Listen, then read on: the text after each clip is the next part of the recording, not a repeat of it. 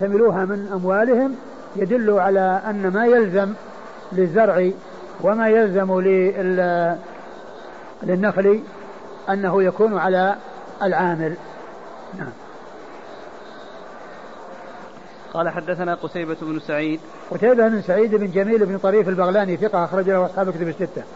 عن الليث عن الليث بن سعد المصري ثقة فقيه أخرج له أصحاب كتب الستة. عن محمد بن عبد الرحمن يعني بن غنج. عن محمد بن عبد الرحمن بن غنج وهو مقبول أخرج له مسلم وأبو داود والنسائي. مقبول أخرج له مسلم وأبو داود والنسائي. عن نافع عن ابن عمر. عن نافع عن عمر وقد مر ذكرهما وكونه مقبول لا يؤثر لأن الحديث لأن جاء من طرق متعددة وهي ثابتة عن رسول الله صلى الله عليه وسلم.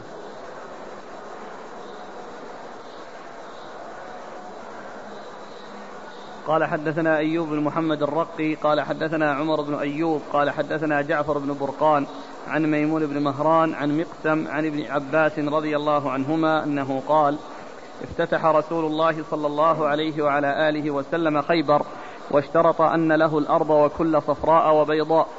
قال أهل خيبر نحن أعلم بالأرض منكم فأعطناها على أن لكم نصف الثمرة ولنا نصف. فزعم أنه أعطاهم على ذلك. فلما كان حين يصرم النخل بعث إليهم عبد الله بن رواحة رضي الله عنه فحزر عليهم النخل وهو الذي يسميه أهل المدينة الخرص فقال في ذه كذا وكذا. قالوا أكثرت علينا يا ابن رواحة. فقال فأنا ألي حزر النخل وأعطيكم نصف الذي قلت. قالوا هذا الحق وبه تقوم السماء والأرض قد رضينا أن نأخذه بالذي قلت.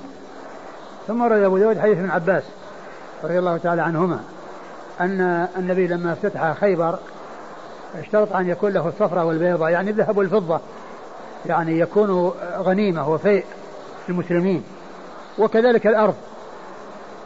فقالوا إن إن يعني طلبوا أنهم يعني يقومون بالأرض لأنهم أهل خبرة وأهل معرفة وأن يكون يعني آه، لهم نصيب. يعني من من من, من القيام عليها. فالرسول صلى الله عليه وسلم عاملهم على الشطر. يكون لهم مقابل عملهم والشطر يكون للمسلمين لأنهم هم الذين لهم الأرض فدفعوها لليهود على أن يعملوها بشطر ما يخرج منها أي بالنصف مما يخرج منها. فكان عليه الصلاة والسلام يرسل عبد الله بن رواحة ليخرص لهم لأن النخل يخرص حتى يعرف مقداره حتى يعرف مقداره. قبل أن آه، آه، يعمل قبل أن يستخدم ويستفاد منه. فيعرف مقداره وأنه يبلغ كذا وكذا وأنه يساوي كذا تمرا. يعني إذا صرم وجذ فإن فيه ما يساوي كذا وكذا. فكان يقول في هذه كذا وفي هذه كذا يعني في النقلة. فيها مثلا كذا صاع وهذه فيها كذا صاع وهذه فيها كذا صاع وهذه فيها كذا صاع والمجموع هو كذا وكذا. فقالوا أكثرت علينا يا ابن رواحة. أكثرت علينا يا ابن رواحة يعني في التقدير. فقال آه إن شئتم أنا آخذ آه يعني هذا آه، المقدار و وأعطيكم يعني حقكم أو أنكم تأخذون تعطون تعطون تعطوننا حقنا. فقالوا بل نأخذ. وأخذوه وقبل ذلك يكون قد أكثرت وهم يعلمون بأنه لم يكثر. ولهذا رضوا. وأخذوا. وأرادوا أن يأخذوا وأن يعطوا المسلمين حقهم الذي هو النصف نعم. هذا الأخير ما اتضح لو تعيد جزاك الله خير؟ اللي هو؟ مسألة أكثرت ثم قال نعطيك قالوا أكثرت يعني في الخرص. أكثرت يعني أنها المقدار الذي قال أن النخل فيه كذا صاع من التمر. قالوا أكثرت علينا. يعني معناه أنها آه، أقل من هذا المقدار الذي فقال إذا كان ترون أنني أكثرت فنحن نأخذه ونعطيكم النصف. حنا نلي, نلي هذا يعني من ناحية الجذاذ والصرام والكيل ونعطيكم هذا النصف الذي اتفقنا معكم عليه. بهذا المقدار الذي خرصت وإلا قالوا بل, بل نحن نأخذه ونعطيكم النصف يعني رضوا. معناه من قولهم أكثرت أنه يعني كلام مو صحيح. لا بس هو النصف أصلا متفقين عليه. بس الكلام على مقدار الخرص المقدار المخروس قال مثلا يساوي مثلا آه، كذا صاع. وهم يقولون هذا المقدار ذا كثير يعني ما يساوي اللي بالنخل كذا صاع. بل قال يساوي وإن شئتم أن نحن نأخذه ونعطيكم هذا المقدار اللي هو النصف على حسب الخرص على حسب ما خرصنا. أو أنكم تأخذون وتعطونا بل قالوا نأخذه ونعطيكم فرضوا.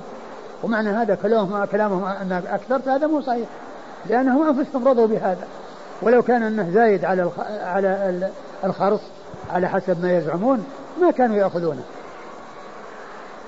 لكن العبارة يقول فأنا ألي حزر النخل. نعم. ألي حزر أي يعني أنا وليت حزر النخل وأعطيكم على حسب ما حزرت يعني قلت مثلا هذا فيه يعني عشرين عشرين ألف صاع. لكم عشرة آلاف. أنا الآن يعني أعطيكم عشرة آلاف. يعني نجد النخل ونعطيكم من عشرة آلاف. يعني معناها اللي هو النصف. هو النصف متفق عليه لكن الكلام على المقدار الذي خرط هم يرون أن الخرط كثير. وأنه زايد. وهو يقول لا مو زايد. وفي النهاية رضوا ووافقوا. طيب. وأخذوه وأعطوا المسلمين المقدار. ولو كان الخرط زايد لهم النصف قليل ولا كثير لهم صحيح لكنه بس إنه يعني معناه لأنهم سيأخذونه هم. لأنهم يريدون إنهم يأخذونه ويعطونه فإذا كان إنه يعني آه انه, إنه, إنه زايد معناه إنه مو في صالحهم إذا أخذوه كله. لأن سيأخذون النصف الثاني بزيادته. قال حدثنا أيوب بن محمد الرقي. أيوب بن محمد الرقي هو؟ ثقة أخرجه أبو داود والنسائي بن ماجه. ثقة أخرجه أبو داود والنسائي بن ماجه. عن عمر بن أيوب. عن عمر بن أيوب وهو؟ ثقة أخرجه. ثقة أخرجه أصحاب الكتب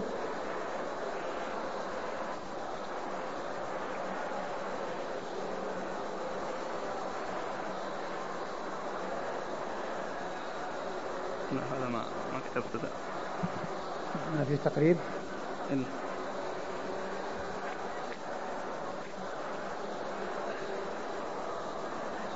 هذا صدوق له أوهام أخرج له مسلم وأبو داود والنسائي بن ماجه عمر بن أيوب صدوق له أوهام أخرجه مسلم وأبو داود والنسائي بن ماجه عن جعفر بن برقان عن جعفر بن برقان وهو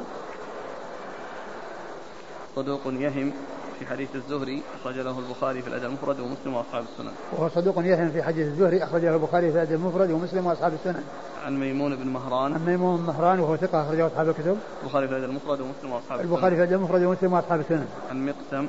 عن مقسم وهو مولى, مولى ابن عباس وهو ثقة أخرج له البخاري. هو صدوق أخرجه البخاري وأصحاب السنن. البخاري وأصحاب السنن. عن ابن عباس. عن ابن عباس عبد الله بن عباس بن عبد المطلب ابن عم النبي صلى الله عليه وسلم وهو أحد العباد الأربعة من الصحابة وأحد السبعة المعروفين بكثرة الحديث عن النبي صلى الله عليه وسلم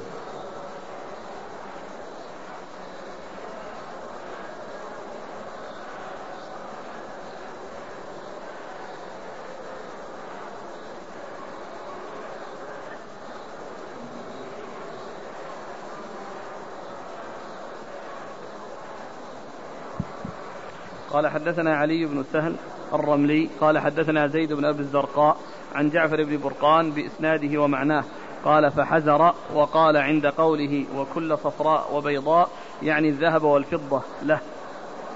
نعم هذا تقدم.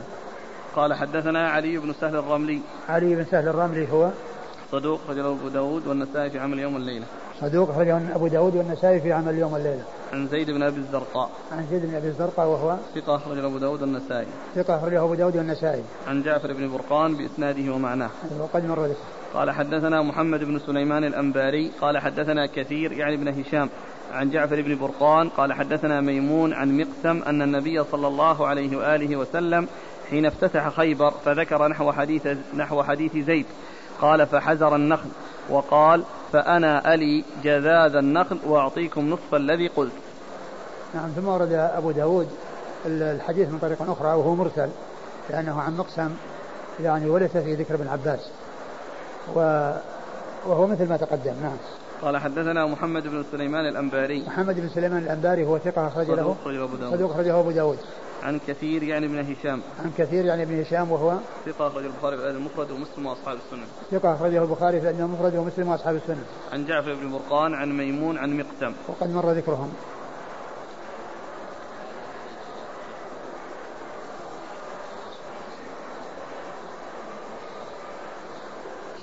يعني الحرز والجدل أقول هو الذي ولى الحرز وهو الذي يلي الجدل يعني يقول إذا كنتم ما تقولون أنه زايد فأنا آآ آآ قد حذرت هذا المقدار الذي ذكرت لكم واستكثرتموه وأنا أتولى الجذاب وأعطيكم النصف. يعني على حسب ما على حسب حرزي وتقديري.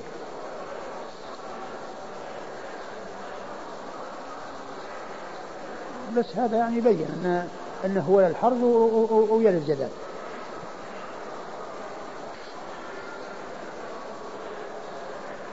يقول الأخ لماذا؟ حسن نعم. لماذا؟ لماذا يخصون النخل ولا ينتظرون اجتناءه ثم يكال ويقسم بالنصف؟ لأن النخل يعني كما هو معلوم يستعمل رطب ويؤكل رطب ويستفاد منه رطب. وأيضا يعني يكون فيه الزكاة. يعني من أجل أنه يعرف مقدار الزكاة فيه. لأنه لو ترك يوكل ما يوكل شيء فشيء. يعني ولا يقدر. لكنه إذا خرص يعني يكون الطرف الثاني الذي له حق المشاركة صاحب النخل الذي قائم به يأكل منه كما يشاء ولكن يضمن نصيبه بالمقدار الذي خرص. وكذلك مقدار الزكاة يعني تكون من المقدار الذي خرص. فإذا يترتب على الخرص فائدتان. فائدة يعني يكون صاحب الحق الذي هو الشريك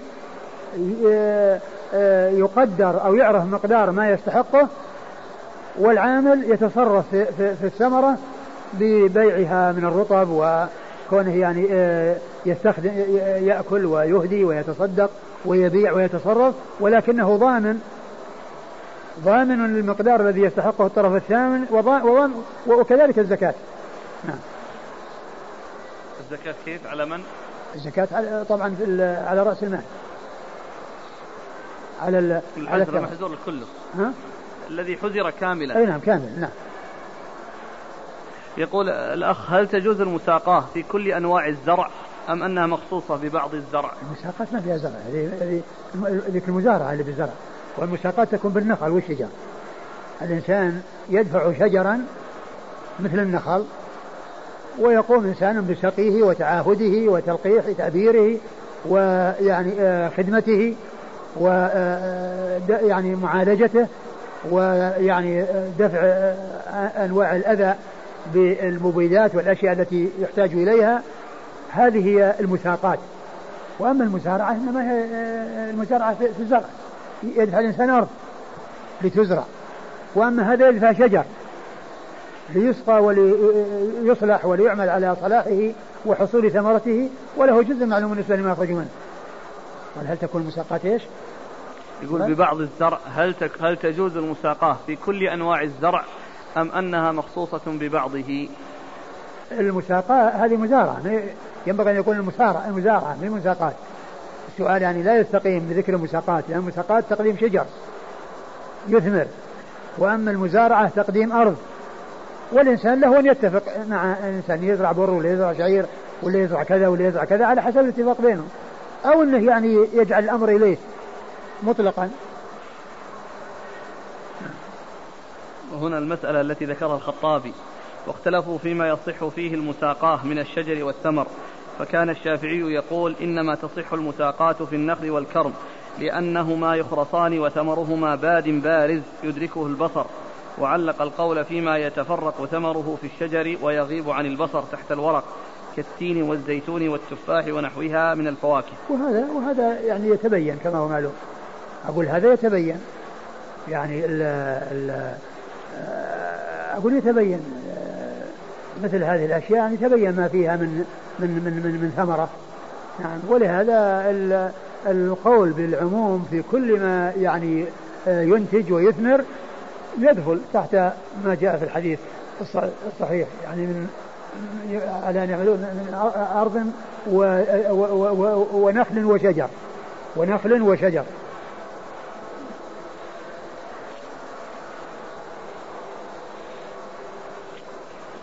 قال رحمه الله تعالى باب في الخرص. قال حدثنا يحيى بن معين قال حدثنا حجاج عن ابن جريج قال أخبرت عن ابن شهاب عن عروة عن عائشة رضي الله عنها أنها قالت كان النبي صلى الله عليه وعلى آله وسلم يبعث عبد الله بن رواحة رضي الله عنه فيخرص النخل حين يطيب حين يطيب قبل أن يؤكل منه ثم يخير يهود يأخذونه بذلك الخرص أو يدفعونه إليهم بذلك الخرص لكي تحصى الزكاة قبل أن تؤكل الثمار وتفرق. ثم ورد أبو داود حديث باب في الخرص. باب في الخرص. والخرص هو الحزر والتقدير. يعني معناه مثل ما جاء مرة أن عبد الله بن رواحه يقول هذه في هذه كذا. يعني هذه فيها كذا وهذه فيها كذا. يعني هذه النخلات آه، فيها مثلا كذا صاع وهذه فيها كذا صاع. ويجمع المجموع ويقول النخل فيه إذا جذ ويبس يبلغ كذا صاع. هذا هو الخرص أو الحزر و وقد مر يعني في في الأحاديث اللي في الباب السابق يعني ذكر الخاص وأن الرسول صلى الله عليه وسلم كان يرسل عبد الله بن رواحة فيخرص وهنا أرسل أورد الحديث هذا الذي فيه ارسال عبد الله بن رواحة وأنه كان يخرص وفيه بيان أن الخرص من أجل مقدار الزكاة بل وفيه أيضا آه، من أجل معرفة حق الإنسان الذي آه، ليس هو آه، الوالي للعمل اللي هو اللي هو غير العامل لأن العامل يتصرف فيه ولكنه يضمن لصاحب النخل آه، المقدار المعين من التمر على حسب الخرص. فإذا الخرص يكون من أجل الزكاة ومن أجل آه، معرفة حصة الشريك. وقد يكون المسألة ليس فيها اشتراك لأن يكون الإنسان عاملا في أرضه فيخرص من أجل الزكاة. يخرص عليه من أجل الزكاة. نعم. كان النبي صلى الله عليه وسلم يبعث عبد الله بن رواحة فيخرص النخل حين يطيب قبل أن يؤكل منه. نعم يعني إذا طاب. إذا بدأ الثمار أو إذا صلاح الثمر يخرص. ما يخرص قبل لأن قد تصيبه الآفة. ولكنه بعدما يطيب ويبدأ الناس يستعملونه من أجل أن يتمكنوا من الاستعمال يتمكنوا. وأيضا يضمنون ما هو واجب من زكاة أو حق لغير. ثم يخير يهود يأخذونه بذلك الخرص أو يدفعونه إليهم بذلك الخرص وهذا مر مثل ما قال آه، عبد الله علي علي الجذال وأعطيكم النص يعني إذا قلتم إني أكثرت. لكي تحصى الزكاة قبل أن تؤكل الثمار وتفرق. هذا هو لأنها إذا أكلت الثمار ما يعرف مقدار الزكاة. ولا يعرف مقدار الشيء الذي تخرج منه الزكاة. وأيضا المشارك إذا أكل ما يعرف المقدار ولكنه يعرف بالخرص وسبق أن مر بنا الحديث الذي في الزكاة وأن النبي صلى الله عليه وسلم لما ذهب إلى تبوك ومر بحديقة امرأة في وادي القرى وقال النبي صلى الله عليه وسلم لأصحابه اخرصوا فخرصوا وخرص رسول الله صلى الله عليه وسلم وكان خرصه عشرة أوسق. وقال أحصي. وإذا رجعنا أخبرينا. فلما رجعوا أخبرتهم بأن بأن الذي الواقع مطابق لخرص رسول الله صلى الله عليه وسلم. مطابق لخرص رسول الله صلى الله عليه وسلم. قال حدثنا يحيى بن معين. يحيى بن معين ثقة أخرجه أصحاب كتب الستة. عن حجاج. عن حجاج بن محمد المصيصي الأعور وهو ثقة أخرجه أصحاب كتب الستة. عن ابن جريج. عن ابن جريج عبد الملك بن جريج المكي ثقة أخرجه أصحاب كتب الستة. قال أخبرت عن ابن شهاب. وهذا فيه انقطاع لأن فيه محذوف فيه واسطة مجهولة غير معروفة. أخبرت عن ابن شهاب عن ابن شهاب محمد بن مسلم بن عبيد الله بن شهاب الزهري ثقة فقيه أخرج له أصحاب كتب الستة. عن عروة عن عروة بن الزبير بن العوام ثقة فقيه أخرج له أصحاب كتب الستة. عن عائشة. عن عائشة أم المؤمنين رضي الله عنها وأرضاها الصديقة بنت الصديق وهي واحدة من سبعة أشخاص عرفوا بكثرة الحديث عن النبي صلى الله عليه وسلم. قال حدثنا ابن أبي خلف. قال حدثنا محمد بن السابق عن إبراهيم بن طهمان عن أبي الزبير عن جابر رضي الله عنه أنه قال أفاء الله على رسوله خيبر فأقرهم رسول الله صلى الله عليه وآله وسلم كما كانوا وجعلها بينه وبينهم.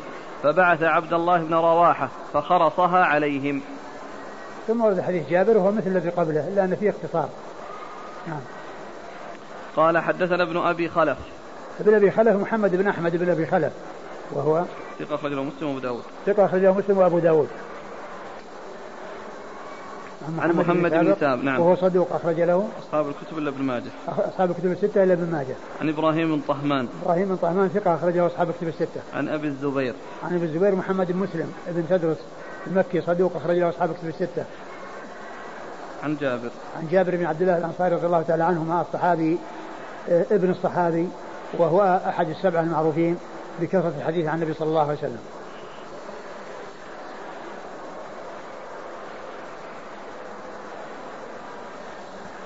قال حدثنا أحمد بن حنبل قال حدثنا عبد الرزاق ومحمد بن بكر. قال حدثنا ابن جريج قال أخبرني أبو الزبير أنه سمع جابر بن عبد الله رضي الله عنهما يقول خرصها ابن رواحة أربعين ألف وسق وزعم أن اليهود لما خيرهم ابن رواحة أخذوا الثمر وعليهم عشرون ألف وسق ثم أورد أبو داود حديث جابر نعم. أن أن عبد الله بن رواحة خرص وأنها يعني خرص أربعين ألف وسق والوسق يعني ستون صاعا كما هو معلوم. وأن اليهود أخذوا ودفعوا المسلمين آه، آه، آه، الذي هو النصف عشرين ألف وسق. قال حدثنا أحمد بن حنبل. أحمد بن حنبل مر ذكره. عن عبد الرزاق. عبد الرزاق بن همام الصنعاني اليماني ثقة أخرج له أصحاب الكتب الستة. ومحمد بن بكر. ومحمد بن بكر صدوق قد يخطئ يخطئ أخرج له أصحاب الكتب. صدوق قد يخطئ أخرجه أصحاب الكتب الستة. عن ابن جريج عن أبي الزبير عن جابر. وقد مر ذكرهم. قال رحمه الله تعالى كتاب الإجارة. قال باب في كسب المعلم. قال حدثنا أبو بكر بن أبي شيبة قال حدثنا وكيع وحميد بن عبد الرحمن الرؤاسي عن مغيرة بن زياد عن عبادة بن نسي عن الأسود بن ثعلبة عن عبادة بن الصامت رضي الله عنه أنه قال علمت ناسا من أهل الصفة الكتاب والقرآن فأهدى إلي رجل منهم قوسا فقلت ليست بمال وأرمي عنها في سبيل الله عز وجل لآتين رسول الله صلى الله عليه وآله وسلم فلأسألنه فأتيته فقلت يا رسول الله رجل أهدى إلي قوسا ممن كنت أعلمه الكتاب والقرآن وليست بمال وأرمي عنها في سبيل الله.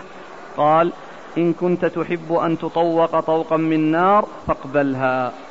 وبعده قال حدثنا عمرو بن عثمان وكثير بن عبيد. قال حدثنا بقية. قال حدثني بشر بن عبد الله بن يسار. قال عمرو. وحدثني عبادة بن نسي عن جنادة بن أبي أمية عن عبادة بن الصامت رضي الله عنه نحو هذا الخبر. والأول أتم. فقلت ما ترى فيها يا رسول الله؟ فقال جمرة بين كتفيك تقلدتها أو تعلقتها. ثم ورد أبو داود كتاب الإجارة. وقد مر كتاب البيوع والبيع والبيوع تتعلق بالبيوع تتعلق بالأعيان. يعني بيع الأعيان وأن يكون على الدوام وعلى التعبيد بمعنى أن الإنسان إذا باع السلعة وأخذ ثمنها والمشتري أخذ السلعة فإنه يملكها باستمرار. ولا ترجع ولا يرجع إلى ترجع إلى إلى إلى المالك. فمن اشترى أرض. الأرض تبقى ملكه أبدا حتى تخرج من ملكه ببيع أو إرث أو غير ذلك. وإلا فإن الملك يكون له على التأبيد ليس له ليس له نهاية وليس له غاية. أما الإجارة فهي يعني تعتبر بمثابة بيع المنافع. ولكن لا بد فيها من التأجيل ولا بد فيها من التحديد لأن يكون مدة معينة. لا يجوز فيها أن يكون الأجل مجهولا بل, بل لا بد أن يكون الأجل معلوما بمعنى استأجر لمدة سنة مدة سنتين أو السنة مثلا بكذا. وكل ما انتهت السنة إما أن يجدد وإما أن أي واحد منهما يترك. وفي أثناء المدة ليس له أن يفسخ. لا هذا ولا هذا لأنها عقد لازم من الطرفين. فليس للمالك أن يخرج المستأجر قبل انتهاء المدة وليس للمستأجر أن يخرج ويقول استلم آه، أرضك أو استلم عمارتك. أنا لا أريد أن أستمر فإنها عقد لازم لا يتم الفسخ إلا برضا الطرفين في أثناء المدة. لا يتم الفسخ في أثناء المدة إلا برضا الطرفين. فإذا هي عقد على المنافع. والمنافع توجد شيئا فشيئا. وسبق أن ذكرت أن العلماء متفقون على جوازها وأنه لم يخالف فيها إلا ابن علية والأصم. ابن علية الذي هو إبراهيم بن إسماعيل الذي هو جهمي كما قال الذهبي في الميزان قال جهمي هالك وأبو بكر بن كيسان الأصم وهو معتزلي وهما من المبتدعة وخلافهم وجوده مثل عدمه. ثم كيف لا تكون الإجارة آه، جائزة؟ كيف تكون ممنوعة؟ كيف تكون محرمة؟ ما يستغني أحد عن الإجارة. لأنه ما يستطيع أن يملك كل شيء. لو الإنسان لا يستطيع أن يكون عارف لكل مهنة. لا يحتاج إلى أن يستأجر كهربائي أو يستأجر سباك أو يستأجر كذا. يعني معناه أنه يصير عارف من كل شيء ولا يحتاج إلى الناس. إما أن يعطونه في المجان وإلا ما في إجارة. هذا طبعا آه، شيء غير معقول وغير صحيح. و والمسألة مجمع عليها ولم يخالف فيها إلا هذان آه، المبتدعان.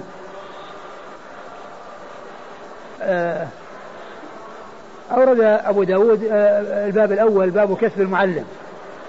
كسب المعلم يعني كون المعلم يأخذ أجرة يعني على تعليمه هل له ذلك أو ليس له ذلك؟ آه العلماء اختلفوا في هذا.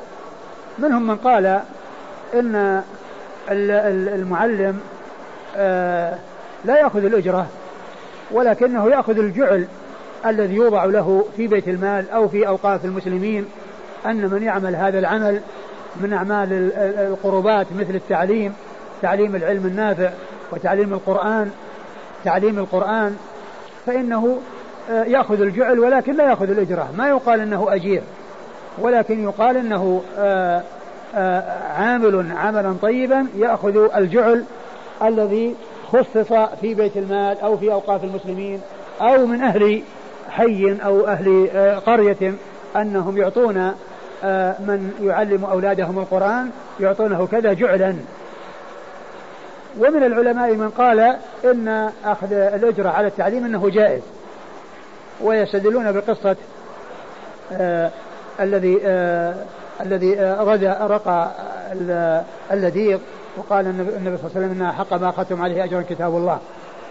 قالوا فهذا يدل على جواز الإجارة على التعليم. على تعليم القرآن. وكذلك أيضا في قول الرسول صلى الله عليه وسلم زوجتك على ما على ما معك من القرآن. يعني معناه أنه جعل المهر العمل الذي يعمله هو تعليمها سور من القرآن. أن يعلمها سور من القرآن هذا مقابل آه، المهر أو هذا بدل المهر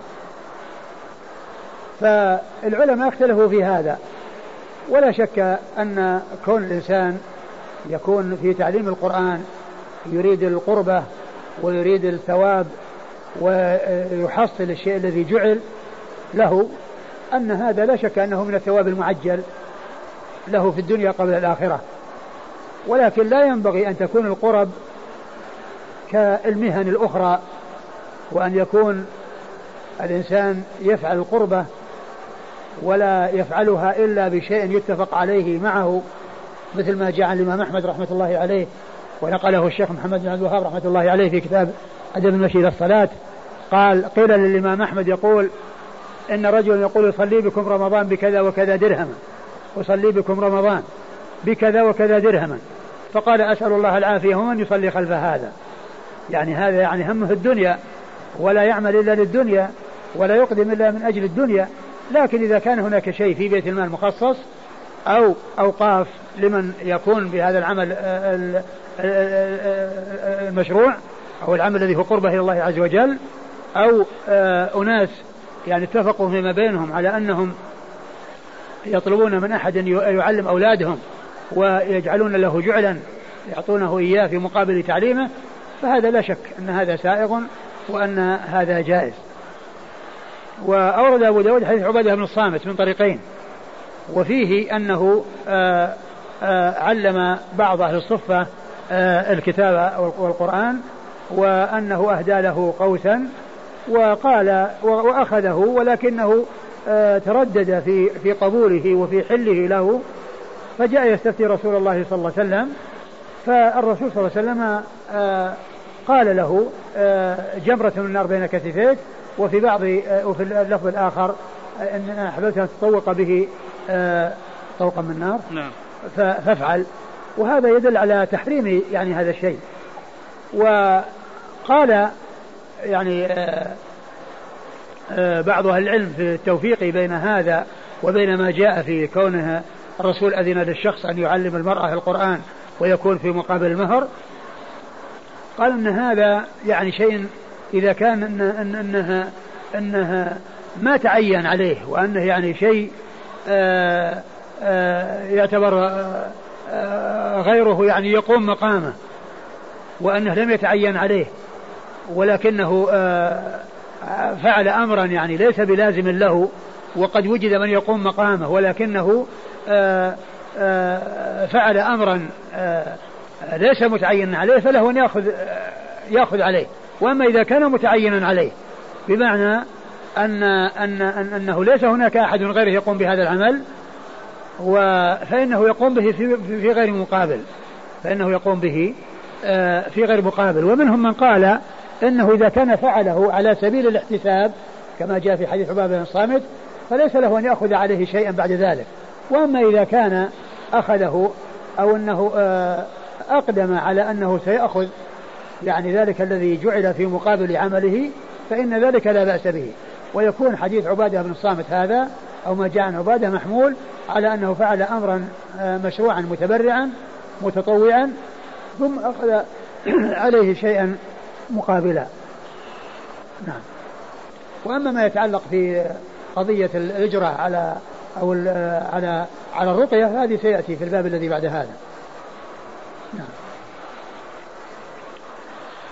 الترجمة كأنها عامة كسب المعلم. نعم هو هذا أتى بها على أساس عامة ولكن أتى بهذا الذي آه الذي فيه يعني آه آه الذي الذي هو في الجملة من كسب المعلم لأنه اكتسبه بسبب التعليم. اكتسبه بسبب التعليم ولكنه حرم عليه قيل لأنه كان فعله متطوعا ثم أخذ شيئا في مقابل ذلك مع أنه فعل متطوع. لكنه إن فعل في البداية على أساس أنه يعني سيأخذ مقابل أو أن له مقابل فيكون ذلك جائزا مثل ما حصل في قصة الذي يعلم آه، سورة من القرآن في مقابل المهر أو بدل المهر.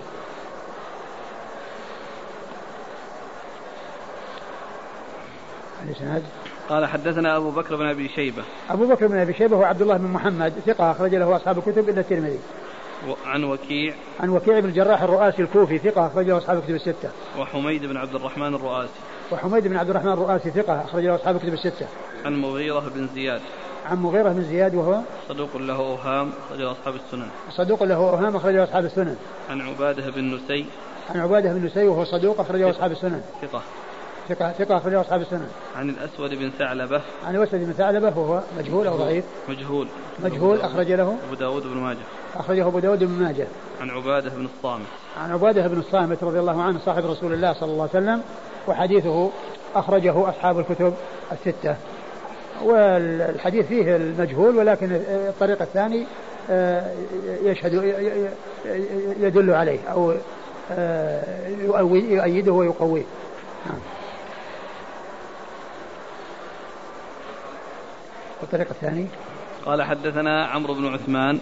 عمرو بن عثمان هو ابن سعيد بن كثير بن دينار الحمصي وهو صدوق أخرجه أخرج له أبو داود والنسائي وابن ماجه. وكثير بن عبيد. وكثير بن عبيد هو ثقة أخرج أبو داود والنسائي بن ماجه. ثقة أخرج أبو داود والنسائي بن ماجه. عن بقية. عن بقية بن الوليد وهو صدوق أخرجه البخاري تعليقا ومسلم وأصحاب السنن. عن بشر بن عبد الله بن يسار. عن بشر بن عبد الله بن يسار وهو صدوق أخرجه أبو داود. صدوق أخرجه أبو داود. قال عمرو وحدثني عبادة بن نسي عن قال عمرو اللي هو عمرو بن عثمان. يعني أن في أن في روايته وفي إسناده أن في أن أن من يروى عن النسي؟ يروي عن جنادة. لكن دونه بقية قال حدثني بشر بن عبد الله بن يسار. آه. قال عمرو وحدثني عبادة بن نسي عن جنادة بن أم... ابن أبي أمية. أيه وحدثني عبادة بن نسي. يعني أن أن أن الرواية يعني عن عبادة بن نسي فيها وأخبرني. يعني معناها كلمة أخبرني هذه فيها تدل على أنه أخبره به وبغيره. لأن هذه العبارة اللي فيها الواو قبل أخبرني قبل الصيغة تدل على أن في شيء محذوف وأن هذه واو عطف. فلهذا يلتزمون الإتيان بها في الأسانيد من أجل دلالته على أن هناك شيئا آخر معطوف على هذا بخلاف ما إذا كان آه ليس آه الرواية عنه بدون عطف فإنه يكون يقول أخبرني بدون بدون واو. وهنا قال أن عمرو بن عثمان في إسناده قال وأخبرني. أخبرني إيش؟ وحدثني عبادة بن نسي. قال وحدثني؟ نعم. وحدثني عبادة بن نسي اللي, اللي يروي عن عبادة بن نسي من هو؟ بقية. لا.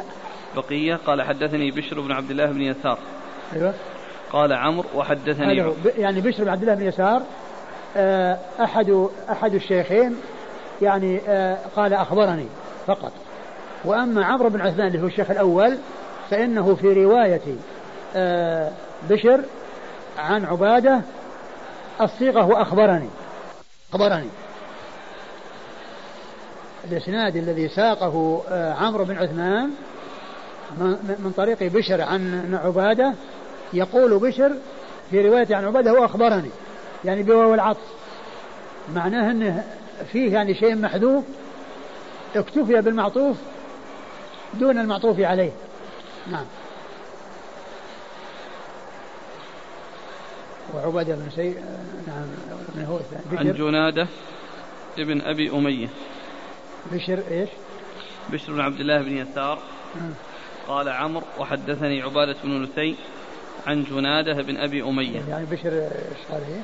بشر صدوق قال أبو داود. هذا أخرجه أبو داود. وعبادة بن نسي آه، مر ذكره. عن جنادة بن أبي أمية. وجناد بن أبي أمية هو؟ هذا قال عنه العجلي تابعي ثقة رجل أصحاب الكتب. تابعي ثقة أخرج أصحاب الكتب الستة. عن عبادة بن الصامت. عن عبادة بن الصامت مر ذكره. لفظ الحديث أهدى إلي قوسا. نعم. فيقول الأخ فلماذا أدخلها أبو داود رحمه الله في كتاب الإجارة؟ وهو ليس بإجارة إهداء. لأنه لأنه مقابل مقابل أقول مقابل يعني هذا هذا العين. طبعا ما في إجارة. أقول ليس من من قبيل الإجارة ولكنه يعني من من كأنه من جهة أنه أجرة.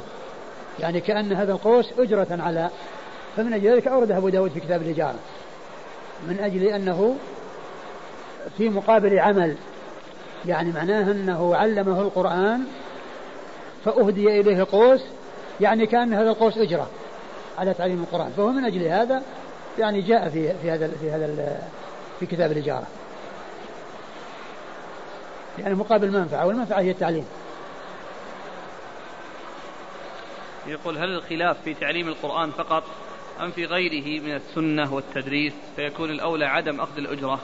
لا هو السنة كما هو معلوم والتفسير والقرآن ما يتعلق به كل ذلك يعني يدخل وكذلك يعني أما الأشياء الأخرى التي لا علاقة لها مثل مثل الحساب ومثل اللغة العربية ومثل يعني الأشياء الأخرى التي التي هي يعني ليست أساسا وإنما هي مكملة أو وسائل يعني لتلك الغايات. مثل ذلك تعليم السنة وتعليم حديث الرسول صلى الله عليه وسلم لأن الكتاب والسنة هما الذين بهما, بهما هداية الخلق. فالناس يتعلمونهما من أجل أن الطريق إلى الله عز وجل إنما يكون بهما والهداية إنما تكون بهما والسير على الصراط المستقيم إنما يكون بسلوكهما. يعني فإذا هذا شيء آه، آه، لازم للناس ومطلوب للناس أنهم يسيرون على الجادة التي هي مستمدة من كتاب الله عز وجل وسنة رسوله صلى الله عليه وسلم. قال رحمه الله تعالى باب في كسب الأطباء. قال حدثنا مسدد قال حدثنا أبو عوانة عن أبي بشر عن أبي المتوكل عن أبي سعيد الخدري رضي الله عنه أن رهطا من أصحاب رسول الله صلى الله عليه وآله وسلم انطلقوا في سفرة سافروها فنزلوا بحي من أحياء العرب فاستضافوهم فأبوا أن يضيفوهم. قال فلدغ سيد ذلك الحي فشفوا له بكل شيء لا ينفعه شيء. فقال بعضهم لو أتيتم هؤلاء الرهط الذين لو أتيتم هؤلاء الرهط الذين نزلوا بكم لعل أن يكون عند بعضهم شيء ينفع صاحبكم. فقال بعضهم إن سيدنا لدغ فشفينا له بكل شيء فلا ينفعه شيء. فهل عند أحد فهل عند أحدكم منكم فهل عند أحد منكم شيء يشفي صاحبنا يعني رقية. فقال رجل من القوم إني لأرقي ولكن استضفناكم فأبيتم أن تضيفونا. ما أنا براق حتى تجعلوا لي جعلا فجعلوا له قطيعا من الشاء فأتاه فقرأ عليه بأم الكتاب ويتفل حتى برئ كأنما أنشط من عقال. فأوفاهم فأوفاهم جعلهم الذي صالحوه عليه. فقالوا اقتسموا. فقال الذي رقى لا تفعلوا حتى نأتي رسول الله صلى الله عليه وآله وسلم فنستأمره. فغدوا على رسول الله صلى الله عليه وآله وسلم فذكروا ذلك له. فقال رسول الله صلى الله عليه وعلى آله وسلم من أين علمتم أنها رقية؟ أحسنتم. واضربوا لي معكم بسهم. ثم ورد أبو داود كسب الأطباء. آه، أورد أبو داود يعني هذه الترجمة كسب الأطباء. يعني أنه مباح وأنه سائق وأنه لا بأس به. كون الطبيب يأخذ آه، آه، أجرة على على تطببه وتطبيبه وعلاجه لا بأس بذلك لأنه جهد ولأنه عمل الأجرة سائغة فيه. وليس من قبيل الباب الذي قبله هو التعليم لأن التعليم الهداية ما تعرف إلا من القرآن والسنة. ولا سبيل. وأما العلاج فهو يأتي من طرق متعددة. ما أنزل الله داء إلا وأنزل له شفاء. علمه من جهله وجهله, وجهله من جهله. علمه من علمه وجهله من جهله. آه، أورد أبو داود حديث أبي سعيد. نعم. حديث أبي سعيد الخدري رضي الله تعالى عنه.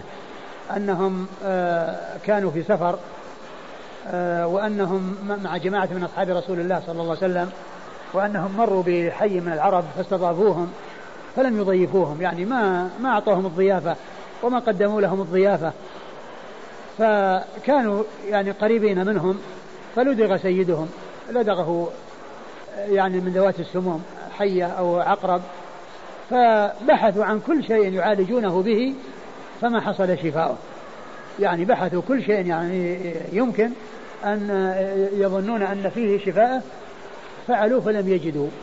بقي على على تألمه وتأثره وتضرره. فقال بعضهم لو أنكم شفتم رأيتم هؤلاء الذين نزلوا بكم عسى أن يكون معهم شيء يشفي. فجاءوا إليهم وقالوا لهم هل عندكم من شيء؟ وأننا فعلنا كل ما نستطيع من أجل آه، آه، شفاء آه، يعني هذا الذي أصابه ما أصابه فلم نجد شيئا فلعل يكون أن يكون عندكم شيء يعني رقية. فقال بعضهم إني لراق ولكنكم استضفنا استضفناكم فلم تضيفونا فلست براق حتى يعني تجعلوا لي جعلا. فجعلوا له قطيعا من الغنم. فقرأ عليه فاتحة الكتاب فقام كأنما أنشط من عقال. يعني معناه أنه يعني قام كأنه ما حصل به أي شيء. شفي تماما.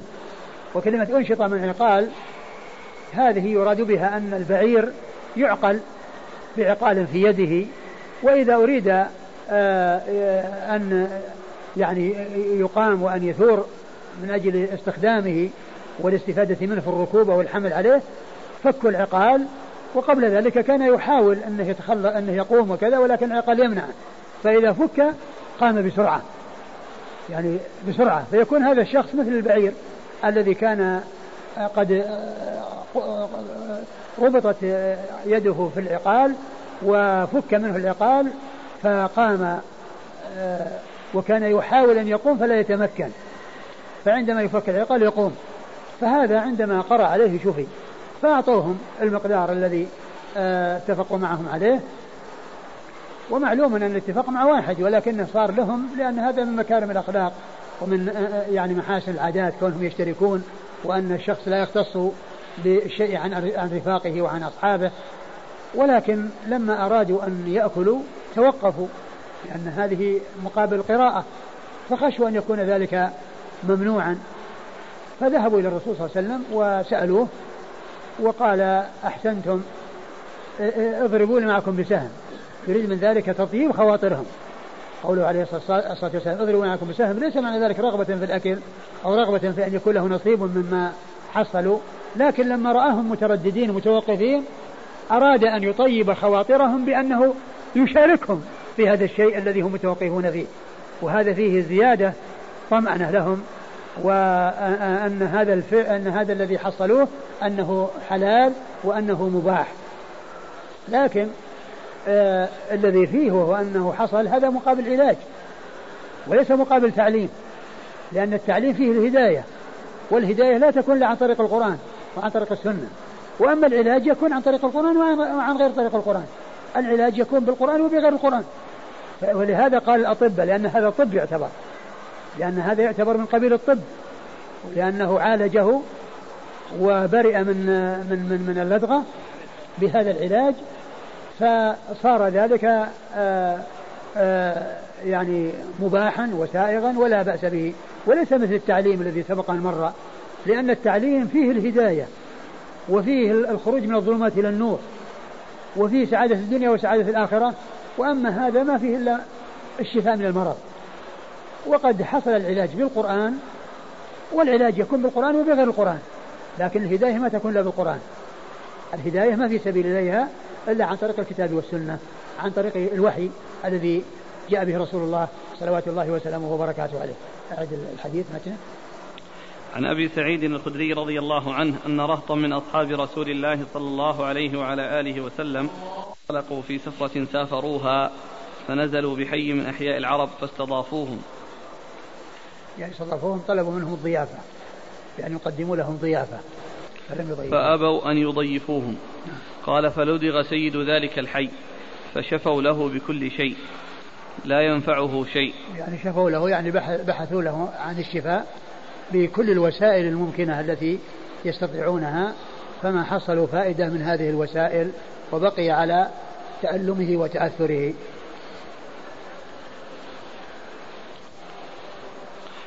فقال بعضهم لو أتيتم هؤلاء الرهط الذين نزلوا بكم لعل أن يكون عند بعضهم شيء ينفع صاحبكم. فقال بعضهم إن سيدنا لدغ فشفينا له بكل شيء فلا ينفعه شيء. فهل عند أحد منكم شيء يشفي صاحبنا؟ يعني رقية. فقال رجل من القوم إني لأرقي ولكن قيل, قيل إن الذي قاله هو أبو سعيد رضي الله عنه ولكنه أبهم نفسه. والرجل قد يبهم نفسه ولا بأس به لأنه صادق في قوله. قال رجل من القوم وهو من القوم. بدل ما يقول قلت أو أنا فعلت كذا وكذا يقول يعني قال رجل من القوم أو قال رجل كذا وهو رجل. يعني بدل ما يسمي نفسه يعني يبهم نفسه ويعني لا يعني لا يفهم هل هو أو غيره. فيعني قيل أن الذي قال هذا هو أبو سعيد ولكنه أبهم نفسه. فقال رجل من القوم إني لأرقي ولكن استضفناكم فأبيتم أن تضيفونا ما أنا براق حتى تجعلوا لي جعلا فجعلوا له قطيعا من الشاء فأتاه فقرأ عليه بأم الكتاب ويتفل حتى برئ كأنما أنشط من عقال. فأوفاهم جعلهم الذي صالحوه عليه. فقال اقتسموا. فقالوا اقتسم فأوفوهم. فأوفوهم جعلهم الذي صالحوه عليه. نعم. فقالوا اقتسموا. فقال الذي رقى لا تفعلوا. يعني اقتسموا يعني إنهم يقتسمون هذا الجعل. وإن كان الذي حصل منه المباشرة والتسبب شخص واحد ولكن كونه يشترك هو إياهم هذا من مكارم الأخلاق. فقال الذي رقى لا تفعلوا حتى نأتي رسول الله صلى الله عليه وآله وسلم فنستأمره. وهذا يدلنا على ما كان عليه أصحاب الرسول عليه الصلاة والسلام من التورع ومن الرجوع إلى النبي عليه الصلاة والسلام في معرفة الأحكام الشرعية. نعم. فغدوا على رسول الله صلى الله عليه وآله وسلم فذكروا ذلك له. فقال رسول الله صلى الله عليه وآله وسلم من أين علمتم أنها رقية؟ أحسنتم. واضربوا لي معكم بسهم. وقوله اضربوا لي معكم بسهم قاله تطيبا لخواطرهم وأن لا يكون هناك في نفوسهم شيء وتردد لا يبقى تردد لأن النبي صلى الله عليه وسلم وهو سيد الخلق سيأكل من هذا الشيء الذي حصلوه ويشاركهم فيه. وهذا هو المقصود من قوله اضربوا لي معكم بسهم. نعم. قال حدثنا مسدد. مسدد بن مسرهد البصري ثقة أخرجه البخاري وأبو داود والترمذي والنسائي. عن أبي عوانة. أبي عوانة الوضاح بن عبد الله اليشكري ثقة أخرج له أصحاب الكتب الستة. عن أبي بشر. عن أبي بشر وهو جعفر بن إياس بن أبي وحشية. ثقة أخرج له أصحاب الكتب الستة. عن أبي المتوكل. عن أبي المتوكل الناجي وهو علي بن داود ثقة أخرجه أصحاب الكتب. وهو علي بن داود ثقة أخرجه أصحاب الكتب الستة. عن أبي سعيد. عن أبي سعيد الخدري رضي الله عنه وسعد بن مالك بن سنان آه، أحد السبعة المعروفين بكثرة الحديث عن النبي صلى الله عليه وسلم قال حدثنا الحسن بن علي قال حدثنا يزيد بن هارون قال أخبرنا هشام بن حسان عن محمد بن سيرين عن أخيه معبد بن سيرين عن أبي سعيد الخدري رضي الله عنه عن النبي صلى الله عليه وعلى آله وسلم بهذا الحديث. ثم ورد طريقا أخرى آه لهذا الحديث ولم يسق متنها وحال إلى آه متن الرواية السابقة. قال حدثنا الحسن بن علي. الحسن بن علي الحلواني ثقة أخرج له أصحاب الكتب إلا النسائي. عن يزيد بن هارون. يزيد بن هارون الواسطي وهو ثقة أخرج له أصحاب الكتب الستة. عن هشام بن حسان. هشام بن حسان ثقة أخرج له أصحاب الكتب الستة. عن محمد بن سيرين. محمد بن سيرين ثقة أخرج له أصحاب الكتب الستة. عن معبد بن سيرين. عن أخيه معبد بن سيرين وهو ثقة أخرج له. البخاري ومسلم وداود النسائي. البخاري ومسلم وأبو داود والنسائي. عن أبي سعيد. عن أبي سعيد وقد مر ذكره. قال حدثنا عبيد الله بن معاذ قال حدثنا أبي قال حدثنا شعبة عن عبد الله بن أبي السفر عن الشعبي عن خارجة بن الصلت عن عمه رضي الله عنه أنه مر بقوم فأتوه فقالوا إنك جئت من عند هذا الرجل بخير فرق لنا هذا الرجل فأتوه برجل معتوه في القيود فرقاه بأم القرآن ثلاثة ثلاثة أيام غدوة وعشية وكلما ختمها جمع بزاقه ثم تفل فكأنما أنشط من عقال فأعطوه شيئا. فأتى النبي صلى الله عليه وآله وسلم فذكره له فقال النبي صلى الله عليه وآله وسلم كل فلعمري لمن أكل برقية باطل لقد أكلت برقية حق. برقية باطل. برقية؟ باطل. لو كان برقية يكون باطلا. كيف؟ برقية باطل. برقية باطل. ولو جاءت بالتنوين؟ إيه لو كان بالتنوين كان برقية باطلة. من أكل برقية باطلة. مم. كل فلعمري لمن أكل برقية برقية باطل. لقد أكلت برقية حق. انتهى. ثم ورد أبو داود حديث آه، عن من هو؟ صحار. عم خارجة نعم. بن الصلت اسمه صحار. خارجة بن الصلت وهو صحار علاقة علاقة وهو علاقة بن صحار. وأنه آه، مر بأناس وفيهم رجل معتوه مقيد يعني يعني مجنون. فطلبوا منه أن يرقيه فرقاه بفاتحة الكتاب فكان يقرأ ثم يبزق يعني ينفث عليه بعدما يعني آه، يقرأ. فشفي فأعطوه جعلا. فسأل النبي فأخذ سأل النبي صلى الله عليه وسلم وقال له كل لعمري من أكل برقية باطل فقد أكلت برقية حق. وقوله لعمري هذه من الصيغ المؤكدة للكلام وليست قسم. وسبق أن مر يعني حديث بهذا المعنى في كتاب الأيمان والنذور وأشرت إلى ذلك وأن الرسول صلى الله عليه وسلم كان يستعمله ومنه هذا الحديث وأن عائشة رضي الله عنها كانت تستعمل ذلك كما جاء عنها أنها قالت لعمري ما أتم الله حج وعمرة عمرة من لم يطف بين بين الصفا والمروة وكذلك يستعمله العلماء من أهل السنة فهو ليس من ألفاظ القسم وإنما هو من ألفاظ تأكيد الكلام. وذكرت أن الشيخ حماد الأنصاري رحمه الله قد كتب في ذلك بحثا وهو منشور في مجلة الجامعة بعنوان لعمري. قال حدثنا عبيد الله بن معاذ. عبيد الله بن معاذ العنبري ثقة أخرجه البخاري وأبو داود. البخاري ومسلم. البخاري ومسلم وأبو داود النسائي عن أبيه. عن أبيه معاذ بن معاذ العنبري ثقة أخرج له أصحاب الكتب الستة. عن شعبة. عن شعبة بن الحجاج الواسطي ثم البصري ثقة أخرج له أصحاب الكتب الستة. عن عبد الله بن أبي السفر. عن عبد الله بن أبي السفر وهو ثقة أخرج له أصحاب الكتب إلا الترمذي. أصحاب الكتب الستة إلا الترمذي. عن خارجة بن الصلت. عن خارجة بن الصلت وهو مقبول. اخرجه أبو داود النسائي اخرجه أبو داود النسائي عن عمه وهو وهو علاقة بن صحار وقد أخرج له صحابي أخرجه أبو داود النسائي أبو داود النسائي باب في كسب الحجام والله تعالى أعلم وصلى الله وسلم وبارك على عبده ورسوله نبينا محمد وعلى آله وأصحابه أجمعين. جزاكم الله خيرا وبارك الله فيكم ونفعنا الله بما قلتم. في قصة أبي سعيد المرقي كان كافرا ما أدري أقول لا أدري هل هو كافر أو أو مسلم لا أدري ولذلك تترتب مسألة هل تنفع الرقية للكافر؟ إيه تنفع لا شك ها؟ تنفع. مع عدم إيمانه بما يقرأ عليه. ولو كان ولو كان. لأن هذا علاج. أقول علاج. قد يشفيه الله. قد يشفيه الله بهذا العلاج. بالنسبة للرقى جاءت أسئلة بقضية الآن يعني من يتخصص لهذا العمل. يفتح مثلا بيته. والله يعني نفع الناس يعني طيب ولكن آه بهذا التوسع وبهذا الابتذال الذي قد حصل يعني ما هو جيد. وأما نفع الناس يعني على وجه يعني يكون فيه فيه فيه افاده للناس دون أن يكون بهذه الكثرات التي الكثرة الكافرة التي ما يكون فيها رقية وإنما يكون يعني يمكن ينفث مرة واحدة أو ينفث مرة يعني على عدة يعني أشخاص. هذا ما له وجه. طيب ويبيع يبيع الماء المقرأ المقروء عليه والثمن والزيت والله على كل يعني نفع الناس يعني طيب ولكن آه، التوسع في مثل هذا ما هو جيد. جزاكم الله خير وبارك الله فيكم ونفعنا الله ما قلت.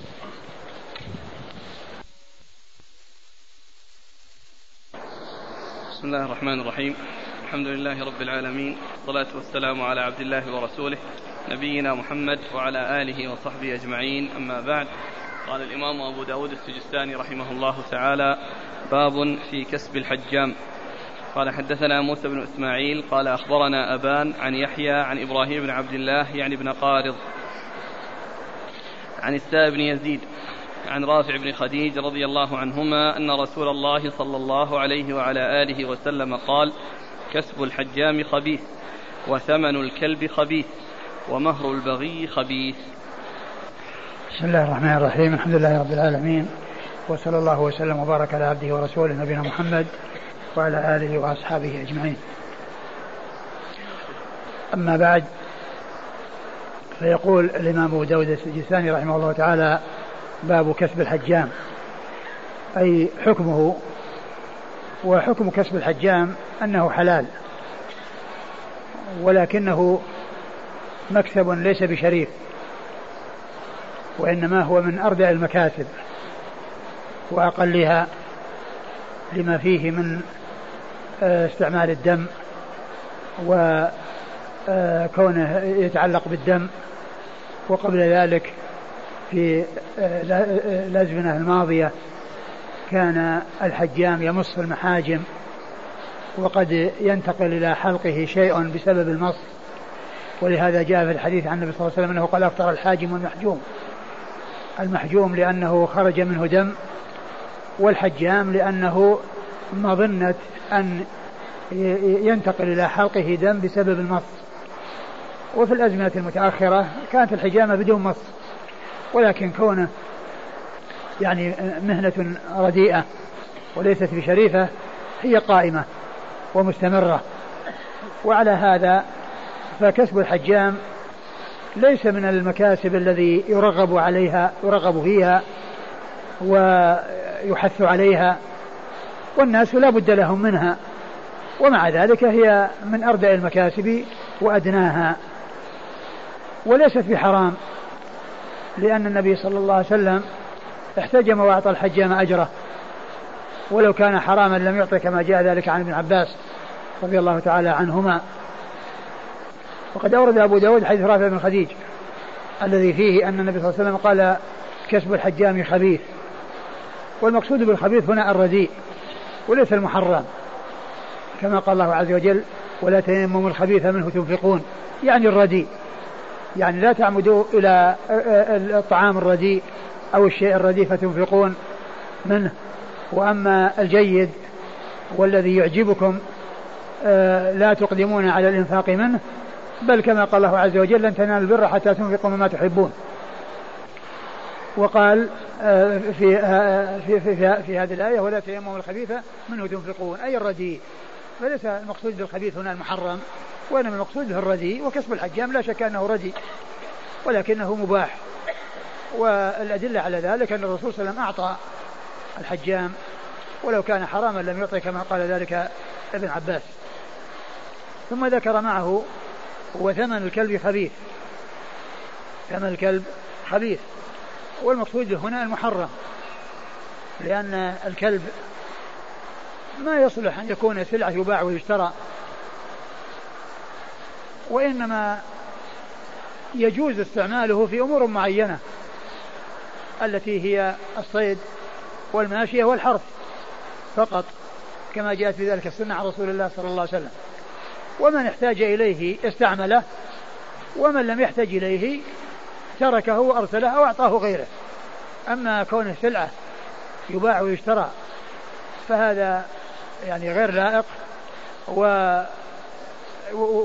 ولا يسوغ وإنما يستعمل للحاجة ومن صار تحت يده فهو مختص به وله عليه اختصاص وهو أولى من غيره وإن استغنى عنه ما يبيعه ولكنه يعطيه لمن يستعمله أو يرسله. أو يرسله ويتركه مع الكلاب المرسلة المهملة. و وقال ومهر البغي خبيث. يعني الذي تأخذه المرأة البغي الزانية في مقابل زناها. يعني حرام لأن الزنا حرام وما, وما أخذ عليه حرام. وما أخذ عليه حرام. وعلى هذا فالحديث مشتمل على ثلاثة أمور. في كل واحد منها وصف بأنه خبيث ولكنها ليست كلها على حد سواء وليست على طريقة واحدة بل منها ما هو خبيث بمعنى أنه من الخبائث المحرمة ومنها ما هو خبيث ولكنه من المكاسب الرديئة. نعم. قال حدثنا موسى بن إسماعيل. موسى بن إسماعيل التبوذكي ثقة أخرج له أصحاب كتب الستة. عن أبان عن أبان بن يزيد العطار وهو ثقة أخرج له أصحاب كتب الستة إلا ابن ماجه. إلا ابن ماجه. عن يحيى. عن يحيى ابن أبي كثير اليمامي ثقة أخرج له أصحاب كتب الستة. عن إبراهيم بن عبد الله يعني بن قارض. عن إبراهيم بن عبد الله بن قارض وهو وهو صدوق أخرج البخاري في الأدب المفرد ومسلم وأبو داود والترمذي والنسائي. صدوق أخرجه البخاري في المفرد ومسلم وأبو داود والترمذي والنسائي. عن السائب بن يزيد. عن السائب بن يزيد وهو صحابي صغير. أخرج حديثه أصحاب الكتب الستة. عن رافع بن خديج. عن رافع بن خديج وهو صحابي أخرج له أصحاب الكتب الستة.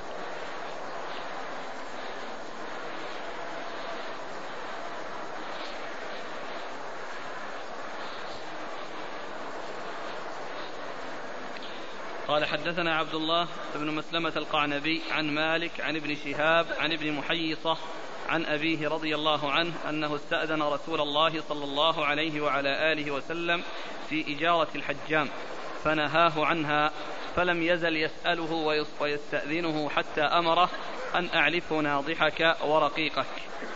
ثم أورد أبو داود حديث آه، حديث محيصة رضي الله تعالى عنه أن أن أنه كان يستأذن النبي صلى الله عليه وسلم في إجارة الحجامة فكان ينهاه وكرر عليه فقال أعلفه ناضحك وأطعمه رقيقك. أعلفه ناضحك وأطعمه رقيقك. وهذا يدل على ما دل عليه الذي قبله من أنه يعني شيء يعني لا يحرص عليه ولا يفرح به ولا يرغب فيه الذي هو كسب الحجام لأنه من المكاسب الرديئة والدنيئة التي ليست بذات شرف ولا آه، يرغب فيها وإنما حاجة الناس لا بد لهم فيها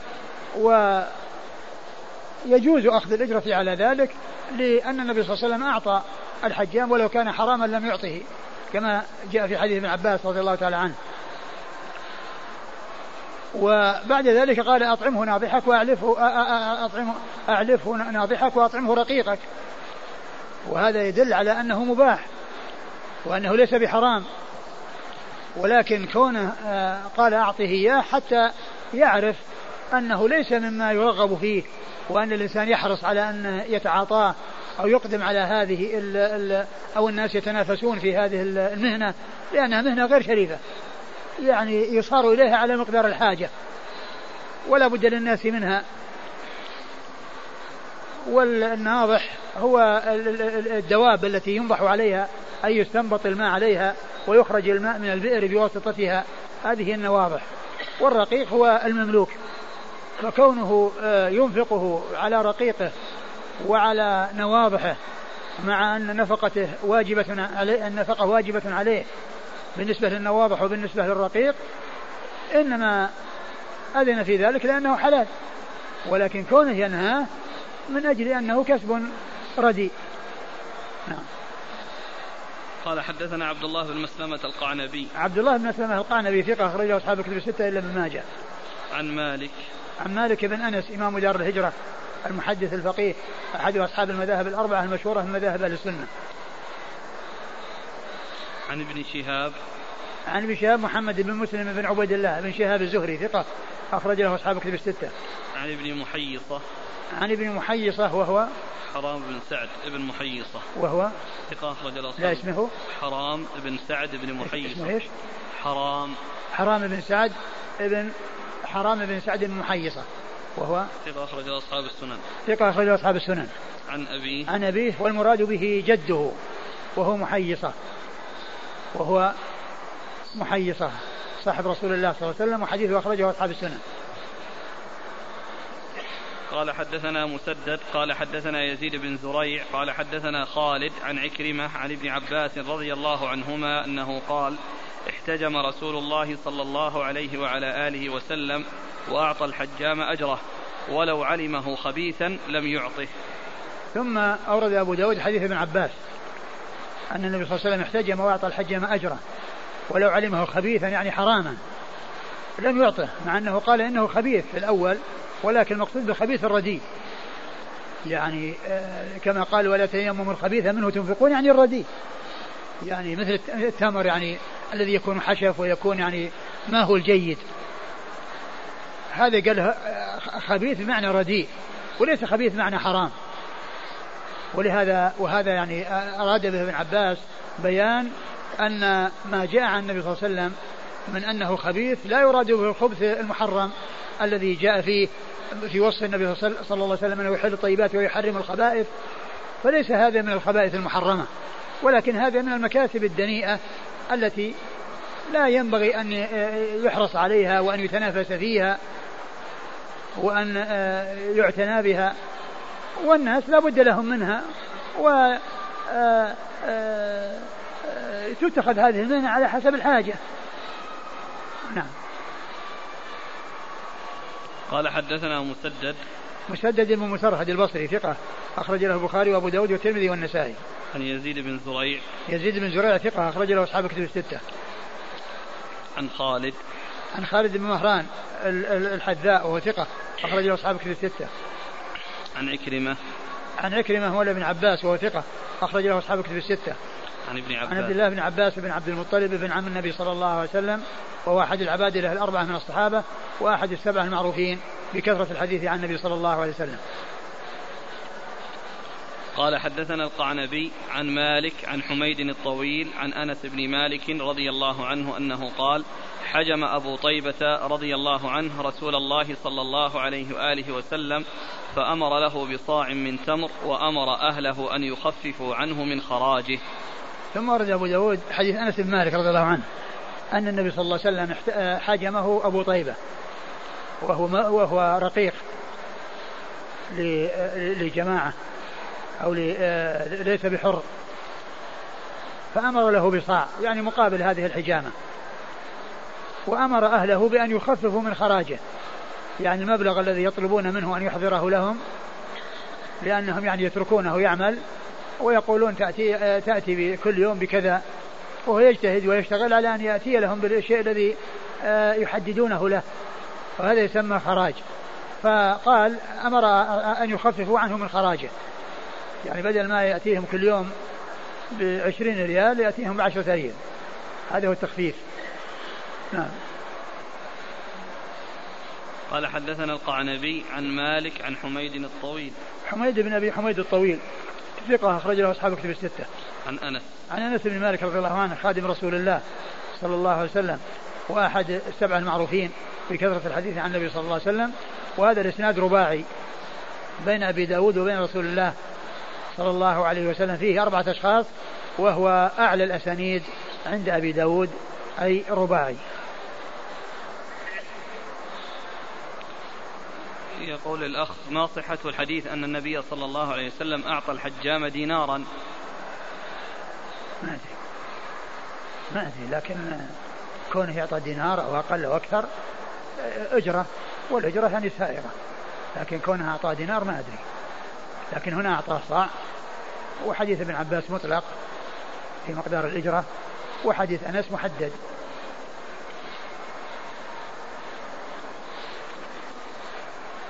في حديث رافع بن خديج أول الأحاديث. هل فيه دلالة على أن الكلب نجس لأن ثمنه خبيث فذاته أولى بالخبث؟ آه كما هو معلوم يعني فيما يتعلق بلعابة آه من, من, من أشد الأشياء نجاسة ولهذا صار تطهيره آه له وضع خاص وله كيفية خاصة وهو أنه يغسل الإناء الذي ولغ فيه يراق الماء الذي شرب فيه وإذا كان قليلا ويغسل سبع مرات أولاهن بالتراب. فنجاسته مغلظة. لكن ليس معنى ذلك أن الإنسان لو لمس جسده لو لمس جسده أنه يصيبه نجاسة ويحصل له نجاسة. نعم. بس مسألة اللعاب. ما يستثنى اللعاب كلب, الصيد. نعم وحتى كلب الصيد. وحتى كلب الصيد نفس الشيء إلا أن فيما يتعلق بال يعني فيما يتعلق بال هذا ما معفو عنه. فيما يتعلق ب ما يصير على على ال على ال الصيد أو المصيد. ومع ذلك يعني يعني ينظف المكان اللي فيه لكنه ما ما ما يستعمل فيه ما يستعمل في الإناء. نعم. ذكرتم أن ثمن الكلب حرام ولو كان محتاجا إليه. فيقول مثلا هل ولو, ولو كان محتاجا إليه. الكلب كلب الصيد أو كلب الزراعه ما يباع. أي نعم. استعمال الكلب في حدائق الحيوان التجارية. تجارية. هكذا يقول استعمال الكلب في حدائق الحيوان التجارية. هل به بأس؟ والله إحنا قلنا أن الذي ورد آه الذي ورد في زرع وحرث في حرث في حرث وماشية وصيد. وكلب ماشية وكلب حرث وكلب صيد. الحديقة إذا كانت يعني أنها يعني آه مزرعة أو فيها زرع والمقصود يعني آه، الناس جعلوها يعني يحرسوا في في حراستها فتكون معنى الزرع إذا كان أنها يعني فيها أشياء يعني آه، ثمينة والناس بحاجة إليها. هل ورد أن أبا طيبة شرب دم النبي صلى الله عليه وسلم؟ لا أدري. قال رحمه الله تعالى باب في كسب الإماء قال حدثنا عبيد الله بن معاذ قال حدثنا أبي قال حدثنا شعبة عن محمد بن جحادة. قال سمعت أبا حازم أنه سمع أبا هريرة رضي الله عنه قال نهى رسول الله صلى الله عليه وآله وسلم عن كسب الإماء ثم ورد أبو داود هذه الترجمة باب في كسب الإماء والمقصود من ذلك الكسب الذي يكون يعني عن طريق الفاحشة وعن طريق الزنا أو الشيء الذي يعني يكون مشكوكا فيه أو فيه ريبة من أن يكون من هذا القبيل. وأما إذا كانت الإمة تكسب بالغزل أو الخياطة أو الغسل أو الخدمة في أمور يعني يؤمن معها حصول الأمر المحرم فإن ذلك الكسب حلال ومباح. ولا شيء فيه وإنما الكسب الذي يكون في محرم أو فيه شبهة محرم بأن يكون آه، غير مأمون وغير مطمئن إليه فيكون آه، آه، يتنزع عنه. وإن كان في فاحشة ومقابل زنا فذلك محرم وهو الذي مر ومهر البغي خبيث. يعني ما تأخذه المرأة الزانية في مقابل الزنا هو حرام. لا يجوز أخذه لا يجوز أخذه لأن الزنا حرام وما أخذ عليه حرام وما أخذ عليه حرام. وعلى هذا فكسب الإماء الذي جاء النهي فيه يحمل على ما إذا كان آه، في الزنا أو كان آه، مشتبها في أن يكون في الزنا. أما إذا كان آه، السلامة موجودة وأن أنه ما حصل عن خياطة أو عن غزل أو أي شيء مباح فإنه لا بأس به قال حدثنا عبيد الله بن معاذ عبيد الله بن معاذ بن معاذ العنبري ثقة أخرج حديث البخاري ومسلم وأبو داود والنسائي. عن أبيه عن أبيه معاذ بن معاذ العنبري ثقة أخرج له أصحاب كتب الستة. عن شعبة عن شعبة بن الحجاج الواسطي ثم البصري ثقة أخرج له أصحاب كتب الستة. عن محمد بن جحادة. عن محمد بن جحادة وهو ثقة أخرج له أصحاب كتب الستة. عن أبي حازم. عن أبي حازم وهو سلمان. سلمان. الأشجعي. الأشجعي وهو ثقة أخرج له أصحاب الكتب. أصحاب الكتب الستة. عن أبي, عن أبي هريرة عبد الرحمن بن صخر الدوسي صاحب رسول الله صلى الله عليه وسلم وهو أكثر الصحابة حديثا على الإطلاق. قال حدثنا هارون بن عبد الله قال حدثنا هاشم بن القاسم قال حدثنا عكرمة قال حدثني طارق بن عبد الرحمن القرشي قال جاء رفاع رافع بن رفاعة رضي الله عنه إلى مجلس الأنصار فقال لقد نهانا نبي الله صلى الله عليه وعلى آله وسلم اليوم فذكر أشياء ونهى عن كسب الأمة إلا ما عملت بيدها وقال هكذا بأصابعه نحو الخبز والغزل والنفش. ثم أرد أبو داود حديث رفاعة بن رافع رضي الله عنه. أنه قال جاءهم النبي صلى الله عليه وسلم وذكر لهم أشياء يعني محرمة وذكر من بينها كسب الأمة إلا من عمل يدها. إلا ما عملت بيدها. إلا ما عملت بيدها. يعني الشيء الذي آه، اكتسبته بعملها بيدها كغزل أو خياطة أو غير ذلك من الأشياء التي تعملها بيدها فإن ذلك مباح. وأما إذا كان عن طريق المحرم أو أنه مشتبه فإنه هو الذي آه، جاء عنه النهي في الحديث السابق وفي هذا الحديث إلا أن هذا الحديث فيه بيان آه، آه، ما يسوق وأنه ما كان بكسب يدها وأما ما كان ب آه، أخذ شيء على زناها فإن ذلك محرم ولا يجوز. قال حدثنا هارون إيش قال في كسب الأمة إلا بيدها؟ إلا ما عملت بيدها وقال هكذا بأصابعه نحو الخبز والغز والنفش. يعني يشير إلى الأشياء اللي تعملها بيدها يعني نحو الخبز والنفش يعني نفش الصوف. يعني بدل ما يكون متلبد ينفش حتى يكون يهيئ للغزل لأنه يعني قبل أن يغزل ينفش. يعني إذا أخذ من ظهور الدواب يكون متلبد وملتصق بعضه ببعض فيحتاج إلى أنه ينفش. حتى يصير يعني آه، آه، يصلح أن آه، أن يغزل. النفشي يعني نفش الصوف والغزل اللي هو غزل الصوف حتى يكون خيوطا تتخذ حبالا أو تتخذ فرشا أو يعني يعني عباءة أو غير ذلك من الأشياء التي يتخذ فيها الغزل. وإيش؟ أو الخبز والغزل والخبز كذلك يعني يكون تخبز. وكأنه إشارة إلى يعني آه، الخبز يشير وال وال والغزل يشير والنفش يشير. نعم.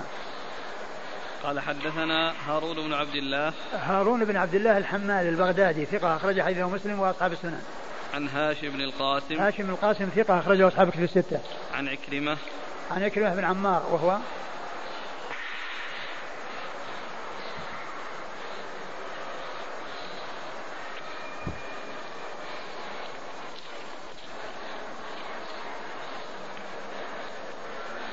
صدوق يغلط أخرج البخاري تعليقا ومسلم وأصحاب السنن صدوق يغلط أخرج البخاري تعليقا ومسلم وأصحاب السنن عن طارق بن عبد الرحمن القرشي. عن طارق بن عبد الرحمن القرشي وهو؟ ثقة أخرجه أبو داود. ثقة أخرجه أبو داود. عن رافع بن رفاعة. عن رافع عن رافع بن رفاعة وهو صحابي صغير أخرج له أبو داود. أخرجه أبو داود.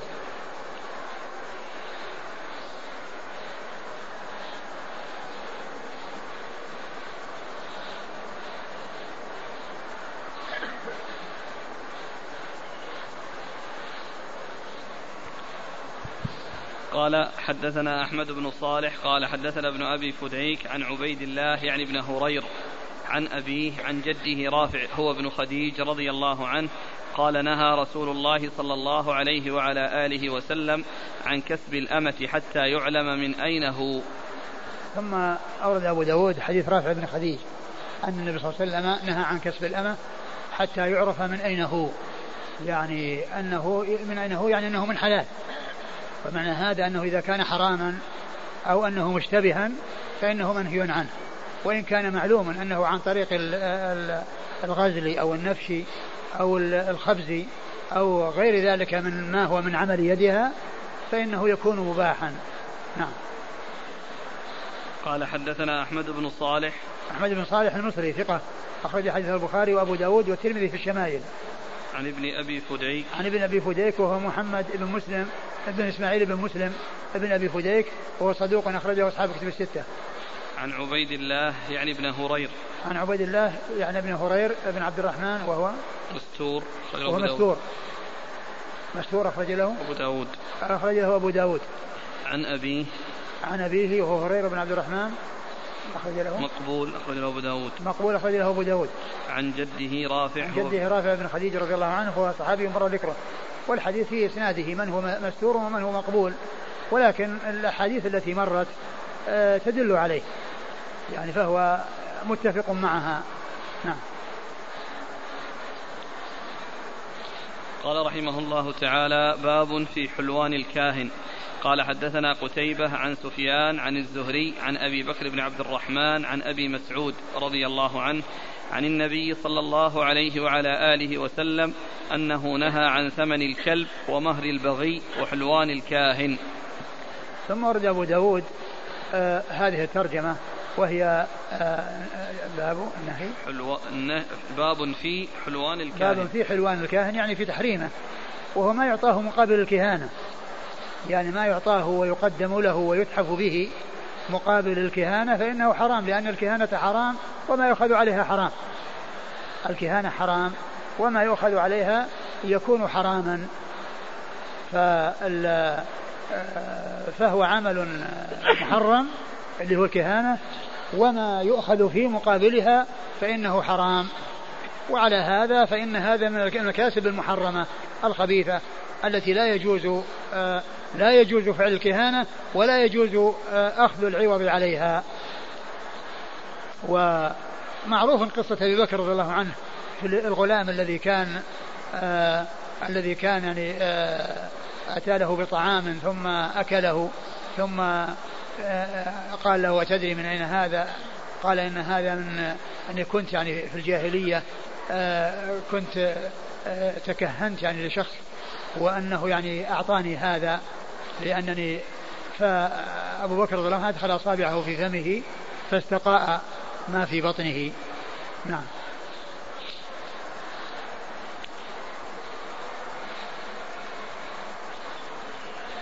قال حدثنا قتيبة قتيبة بن سعيد بن جميل بن طريف البغلاني ثقة أخرج حديثه أصحاب كتب الستة. عن سفيان عن الزهري. سفيان هو بن عيينة المكي ثقة أخرج حديثه أصحاب كتب الستة. والزهري مر ذكره. عن أبي بكر بن عبد الرحمن. عن أبي بكر بن عبد الرحمن بن, بن الحارث بن هشام وهو ثقة فقيه أحد فقهاء المدينة السبعة في عصر التابعين. على أحد الأقوال الثلاثة في السابع منهم. وحديث أخرجه أصحاب كتب الستة وفقهاء المدينة السبعة ستة متفق على عدهم في الفقهاء السبعة وواحد مختلف فيه السابع فالستة المتفق عليهم هم عبيد الله بن عبد الله بن عتبة بن مسعود وخارجها بن زيد بن ثابت وسعيد المسيب وسليمان بن يسار والقاسم بن محمد بن أبي بكر الصديق وعروة بن الزبير بن العوام. هؤلاء الستة متفق على عدهم في الفقهاء السبعة. وأما السابع ففيه ثلاث أقوال. قيل هو سالم بن عبد الله بن عمر بن الخطاب. وقيل هو أبو سلمة بن عبد الرحمن بن عوف. وقيل أبو بكر بن عبد الرحمن بن الحارث بن هشام الذي معنا. وابن القيم رحمه الله في كتابه إعلام الموقعين عن رب العالمين. وكتاب إعلام الموقعين ليس أعلام الموقعين وإنما هو إعلام لأنه ليس تراجم هو. أعلام يعني تراجم لأنه جمع علم. وأما إعلام بمعنى إخبار إعلام الموقعين عن رب العالمين يعني المفتين عن الله عز وجل المبينين شرعه ومبينين الأحكام التي شرعها الله عز وجل. فذكر ابن القيم في أول أو في أوائل كتاب إعلام الموقعين آه، آه، جماعة من أهل الفتوى في الأمصار في زمن الصحابة وزمن التابعين ويعني ومن بعدهم. ولما جاء عند المدينة ذكر في فقهاء في فقهاء المدينة في عصر التابعين هؤلاء السبعة.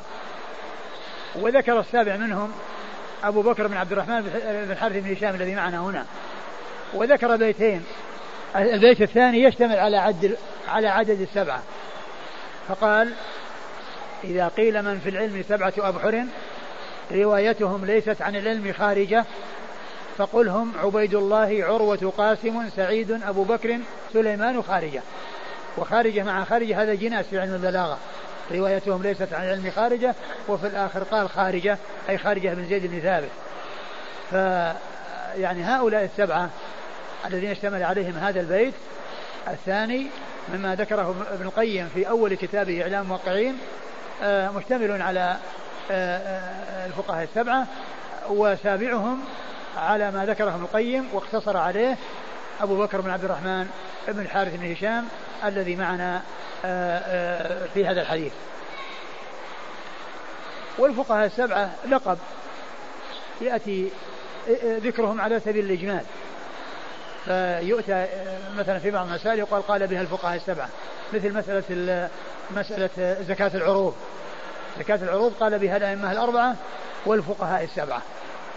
فإذا ما يقول أبو, أبو حنيفة ومالك والشافعي وأحمد وعبيد الله بن عبد الله بن عثمان مسعود وفلان وفلان وفلان يقول الأئمة الأربعة والفقهاء السبعة.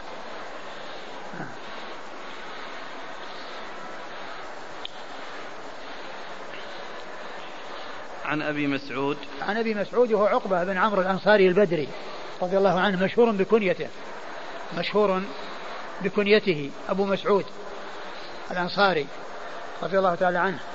وهو اسمه عقبة بن عمرو وهو صحابي اخرج له أصحاب كتب الستة. وقد يتصحف يعني آه، أبي مسعود بابن مسعود مثل ما جاء في آه، في آه، سبل السلام في إحدى طبعاته. الحديث المشهور عن أبي مسعود يا أم القوم أقرأهم بكتاب الله فإن كانوا في القراءة سواء فأعلمهم بالسنة فإنه قال فيه عن ابن مسعود وهو أبو مسعود وليس ابن مسعود.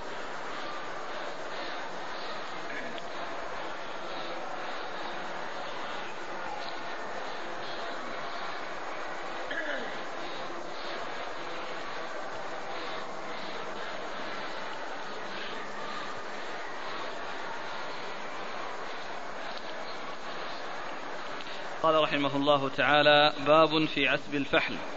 قال حدثنا مسدد بن مسرهد قال حدثنا إسماعيل عن علي بن الحكم عن نافع عن ابن عمر رضي الله عنهما أنه قال نهى رسول الله صلى الله عليه وعلى آله وسلم عن عسب الفحل.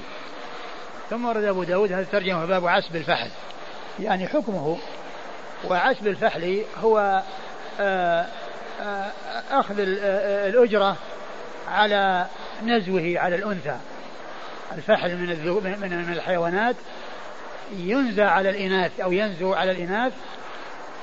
فأخذ آه، الأجرة على نزوه جاء النهي عنها عن رسول الله صلى الله عليه وسلم. وذلك أن هذا من الأمور التي ينبغي أن تكون مبذولة فيما بين الناس. ثم أيضا من جهة أن فيها جهالة.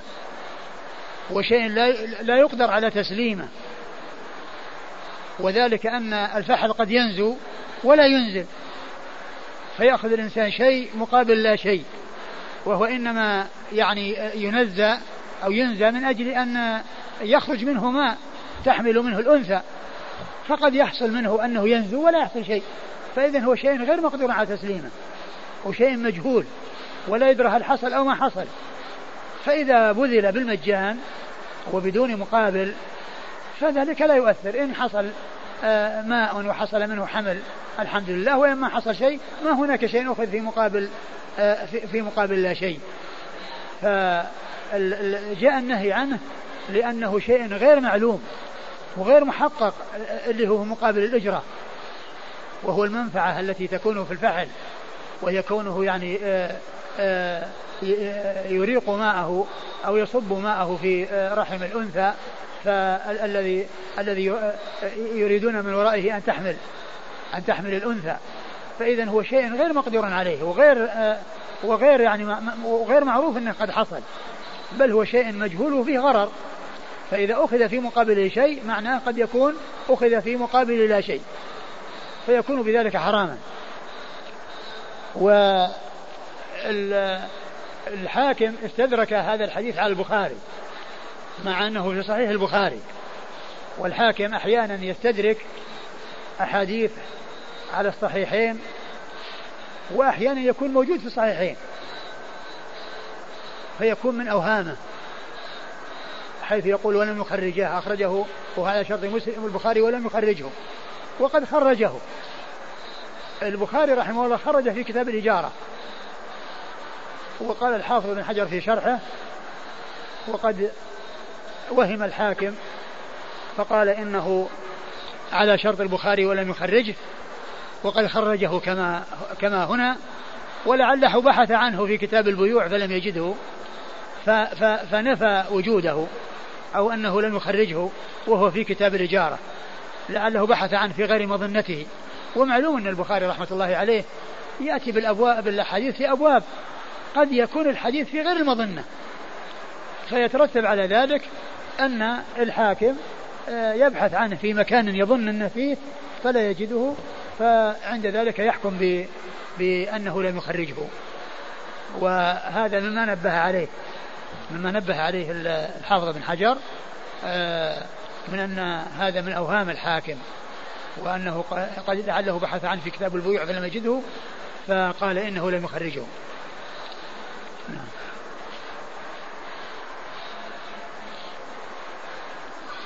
قال حدثنا مسدد. وبعض أهل العلم أجاز إذا يعني كونه ينزو على أكوام على عدد من من من, من الحيوانات معينة ولكن الحديث واضح في أن آه، أخذ آه، الأجرة على ذلك مطلقا بأنها آه، منهي عنها. قال حدثنا مسدد بن مسرهد مسدد بن مسرهد ثقة أخرج له البخاري وأبو داود والترمذي والنسائي. عن إسماعيل. عن إسماعيل هو بن علية ثقة أخرجه أصحاب أصحاب كتب الستة. عن علي بن الحكم. عن علي بن الحكم وهو ثقة أخرجه البخاري وأصحاب السنن. ثقة أخرجه البخاري وأصحاب السنن. عن نافع. عن نافع مولى بن عمر وهو ثقة أخرجه أصحاب أصحاب الكتب الستة. عن ابن عمر. عن ابن عمر عبد الله بن عمر بن الخطاب رضي الله تعالى عنهما أحد العباد الأربعة من الصحابة وأحد السبعة المعروفين بكثرة الحديث عن النبي صلى الله عليه وسلم. يقول السائل هل يجوز أخذ الأجرة على عسب الفحل بشرط وقوع الحمل لا لا ما يجوز الرسول نهى عن ذلك مطلقا فقال نهى عن عسب فنهى عن عسب الفحل فضيلة الشيخ توجد الآن كلفة في نقل عسب عسب الفحل من دولة إلى دولة أخرى وذلك لتحسين سلالة الأبقار وغيرها. فما الحكم؟ توجد كلفة؟ نعم. إيش الكلفة؟